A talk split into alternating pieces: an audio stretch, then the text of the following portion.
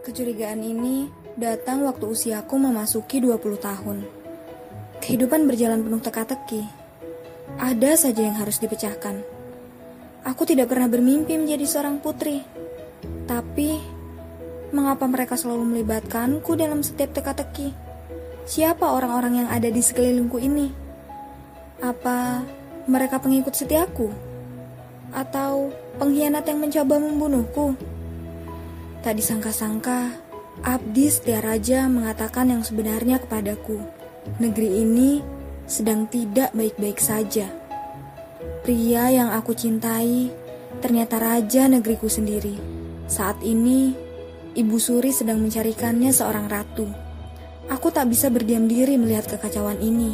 Ada banyak yang harus raja selesaikan, dan aku akan selalu di sisinya sebagai yang paling setia.